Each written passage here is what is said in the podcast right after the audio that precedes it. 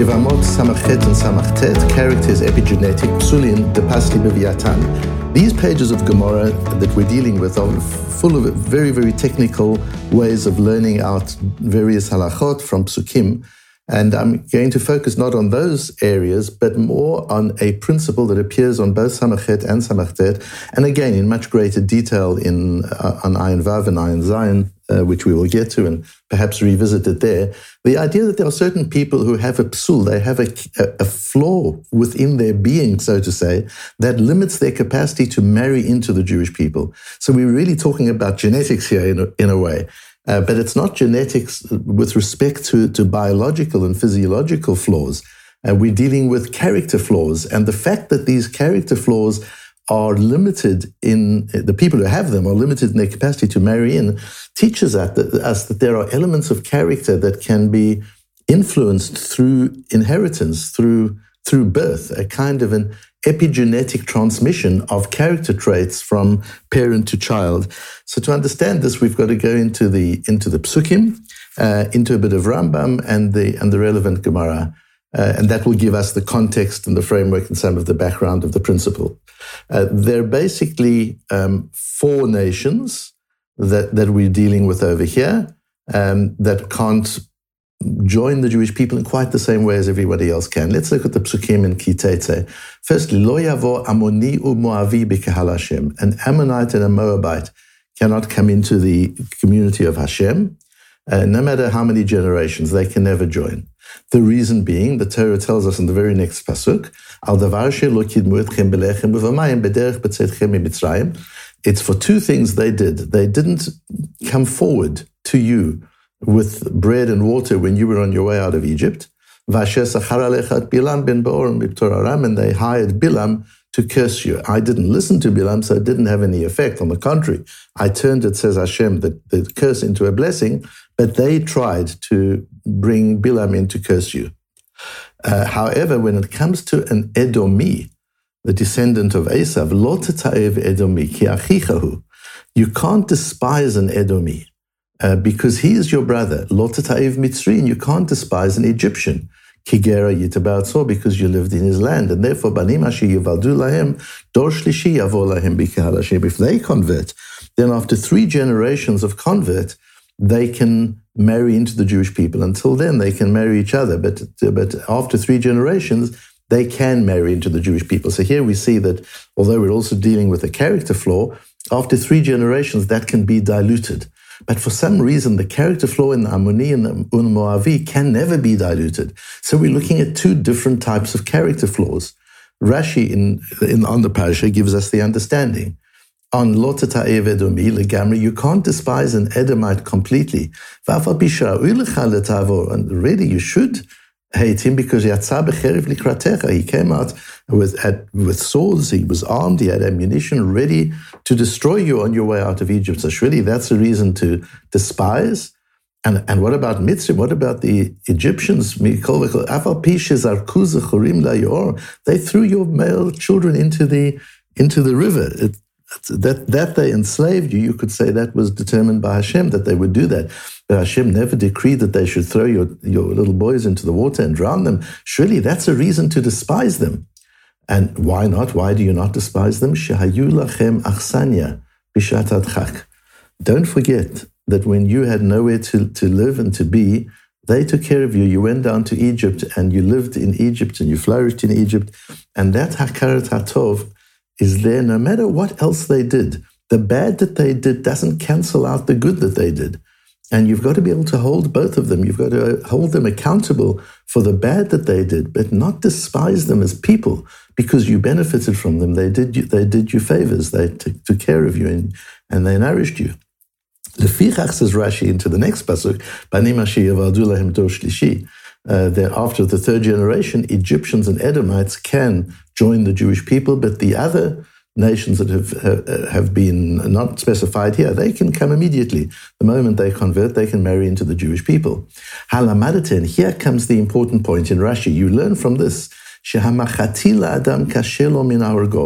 And this is so different from our contemporary, particularly liberal way of, of looking at things. For us, the worst thing one can do is kill another person, and that is a terrible thing.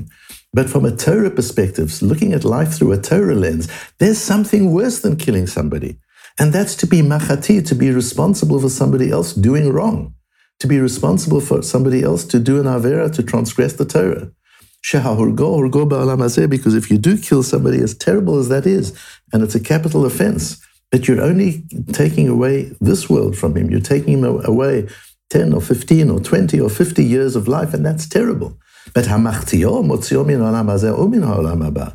but if you cause somebody to sin, you're destroying his life in this world and you're destroying his life in the next world.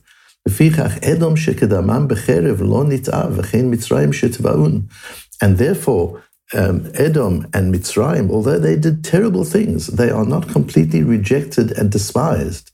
However, Elu shehechtium, but Ammon and Moab, who would try to cause the Jewish people to sin, nitavu, that's something to hate somebody for. Uh, so it's quite interested, interesting. Again, in our society where hatred is something we're trying to eliminate and we want tolerance for everybody, it's not quite so. There are things that are hateful. And what is hateful is not even somebody who murders. That's one has to deal with that and one has to respond to that and one has to punish that. But that's not a reason for hate. A reason for hate is when somebody undermines the moral uprightness of another human being, when somebody contaminates the, the, the purity of another human being, when somebody distorts the thinking and the soul of another human being, that's something that is deserving of, of hatred. And the Torah is very specific in this, and the Gemara says on, on our Amud, La'afuki amoni moavid en pasut omar amoni velo amonit moavi velo moavit. We learn, and this is a, a, piece of Gemara we see again on, on Daf Ayin Vav that we go into in greater detail, that it's only the male Ammonim and the male Moabites, but the females are not rejected. Why? And this is a discussion between Avner and Doeg. Doeg, who tries to prove that David HaMelech is not able to marry into the Jewish people and shouldn't be able to be a king because he's descended from an Ammonite, from Ruth, uh, uh, uh, uh a Moabite. He is descended from, from Ruth. And uh, Avner challenges Doeg, and they have a conversation which is analyzed in detail on Daf and Vav. And it's Avner who teaches to, to Doeg, Amoni velo Amonit, Moavi velo Moavit. Why is that? Because look, the Torah gives you the reason. This is not just us attributing a reason to the law. The Torah gives us the reason. And the law is Asher They didn't bring food and water to you. It's not the way of the, of the women to have to go and to the armies and to the soldiers and bring them uh, bread and water that the men should have been should have done, and therefore the right, the obligation to despise the uh, of uh, the Ammonim and the Moavim is limited to the men, not to the women. They may marry into the Jewish people, and therefore David, even though he's descended from a Moabite, is perfectly kosher because he was descended from a Moabite woman. The Rambam in Isurei Bia Perik Yud Bet uh, runs through all of these halachot. Um, first listing the, the four nations that are uh, are not permitted. So says the Rambam, those four nations, if they convert, which they're allowed to do, they're proper Jews. A Moabite and Mitzri and Edom, they can they can convert and they can become Jewish. They just can't join the nation. They can't contaminate the, the DNA of the Jewish people. Um, and the, in the next halacha, he talks about the fact that it's the men and not the women. And the uh, difference with the Mitzri and the Edomi in, halacha Yutet, the Rambam explains, as we've learned, that that's only um, that's after three generations they're allowed in because they attacked us physically, but not not morally and spiritually. Whereas the uh, Moabites and the and the Ammonites attacked us um, spiritually as well. Um, then he goes into another area, which is the area of the Givonim. Uh, and he says that if somebody uh, from the seven nations uh, were to convert, the seven nations that occupied Canaan before we got there, then strictly speaking, they could marry into us. But we know they didn't convert. The only ones who did convert were the give Givonim. And Yeshua gazar alim shiyu asurim lavo bekahal, echad zecharim ve'echad nekevot. And Yeshua decreed that they can't marry in. What did they do? Mikdash. And he only forbade that during the time that there was a Beis Hamikdash. These are the netinim, these givonin. Uh, because Netanam Lavodat Hamikdash, he assigned them to work in the Beis Hamikdash. Later on, David came along and he made the uh, prohibition even not in the time of the Beis Hamikdash, but all times. This relates to the story in Yoshua, where these, this group of people from the Amorite nations, one of the seven forbidden nations, dressed up, they disguised themselves, to, and they came to Yeshua and to the Jewish people, claiming they weren't from Canaan, but they were some from distant, some distant nation, and they wanted to join the Jewish people. Later on, their, their disguise is discovered. Yeshua calls them and says, Why have you cheated on us? Saying that we come from a different area. You're actually from, from Canaan, you're from here, you're local. You just disguised yourself, and as a result of that, Atan, now arurim atem, you're cursed, v'lo yikaret mikem eved v'chotvei etzim, v'she'eve mayim debeit Elokai. There will never stop a time when you will serve as servants for the house of Hashem, uh, in other words, for the Beis Hamikdash. Later on in the book of Ezra, we learn that um, it was when David came after, the, after long after the time of Yeshua, he extended that and applied this fact that the Netinim can't join the Jewish people uh, even when the Beis Hamikdash is not there. And then the Rambam adds in the final halacha of the Perek, "V'lama gazara aleinu Why did David make this decree? azut ve'achzariyut, because he found in these givonim uh, a, a, a brazenness and a cruelty שהייתה בהם בעת שביקשו שיבת בני שאול בחיר השם לתלותם, והרגום ולא רחמו עליהם. Uh, there's the, uh, the story in, uh, in Shmuel Bet and Perichaf Aleph, where the, there's a terrible uh, famine, Vayarav Bimei David Shaloshim, a three-year famine. Hashem, uh, David turns to Hashem and asks, what can he do? And Hashem says the reason for the famine is because of Shaul ve'el beit hadamim asher al asher himitet givonim, because Shaul killed the givonim. And the Gemara asks in Bava Basra, in, in Bava Kama, Daf Kufyutet, at the end of Bava Kama, where do we find any case of Shaul killing the Givonim? And the Gemara says that what it's talking about is when Shaul kill, killed the Nov, the city of Kohanim, one of the big Averot of Shaul. Um, the Givonim used to supply food and water to this to Nov. And so when he wiped out the city, he wiped out their source of income. And wiping out somebody's source of income is, is like killing them, is making life impossible for them. And so the Torah considers it as if Shaul killed the Givonim. The Givonim resented this all the time and cursed the Jewish people, which resulted in, the, in, in this terrible famine. And the only way they could um, deal with it, the Givonim demanded that they be given seven descendants of Shaul to kill David, and this is a difficult parsha in Tanakh, which we'll speak about sometime. David hands over seven descendants of Shaul, uh, and they do kill them. And because David he had no choice, uh, he had to do what he needed to do in order to rectify what Shaul had done to the Givonim, uh, even at such a terrible cost. And he, uh, it seems, he hoped that the Givonim would have mercy and they would once they were handed over these seven people that the givonim would say okay you've handed them over. Uh, that means you accept our claim. We're not going to kill them. But they didn't. They killed them brutally.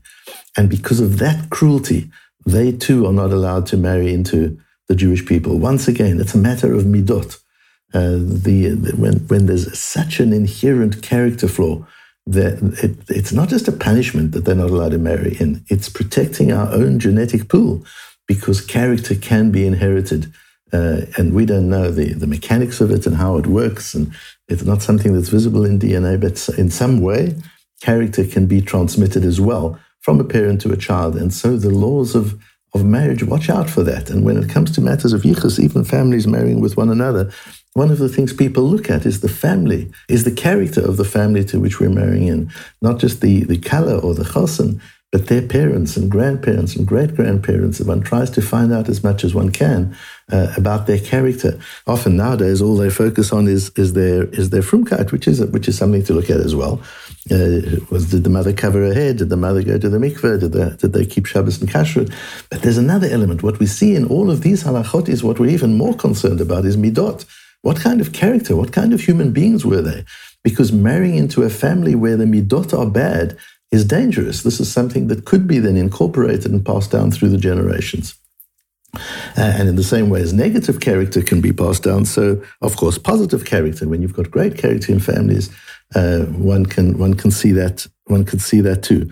Uh, I met a wonderful Talmid Chacham uh, here in Ra'anana, and just he, he, just impresses me in so many different ways. It's just amazing as a human being, as a Talmid Chacham, a young man. Uh, and I said to him, "Where do you come from? What's your background? There's there's something different. There's some nobility." And he explained to me that he's uh, descended from the, the family of the of Rabbi Yosef Leib Bloch, the, the Rosh Yeshiva, the founder of Rosh Yeshiva of, of uh, one of the, the, the, great Rosh Yeshivas of, of, not our time, a little earlier than our time, uh, of Telz. Uh, and uh, he's a direct descendant of the Telz of Rosh Yeshivas, and you can see it in his bearing. You can see it not only in his learning, but also in his midot. The Rambam finally says that um, after the time of Sancheriv, all the nations got mixed up, and Edomim are not pure Edomim, and the Mitzrim that we have today are not Mitzrim, and we don't know who is who. Everybody's mixed up. And so when somebody wants to convert, we, we go after the Rov, we assume that they come from the majority of non Jewish nations because we have no specific way of tracing their lineage back to the nations that are not permitted to marry in. And because we use that principle of, of, uh, of Rov, then we uh, we allow this. We accept that the shekol haporesh mehen lihitzgayer chezkato shepiresh min harov. When somebody appears and we don't know where he comes from, from what group of people he comes from, from what nation, uh, from what religion, we follow the majority. We assume that he comes from the majority, and the majority of people, of non-Jewish people, are permitted to marry into us, and so we accept any convert on the basis that they we assume that they come from those nations that are allowed to marry into us.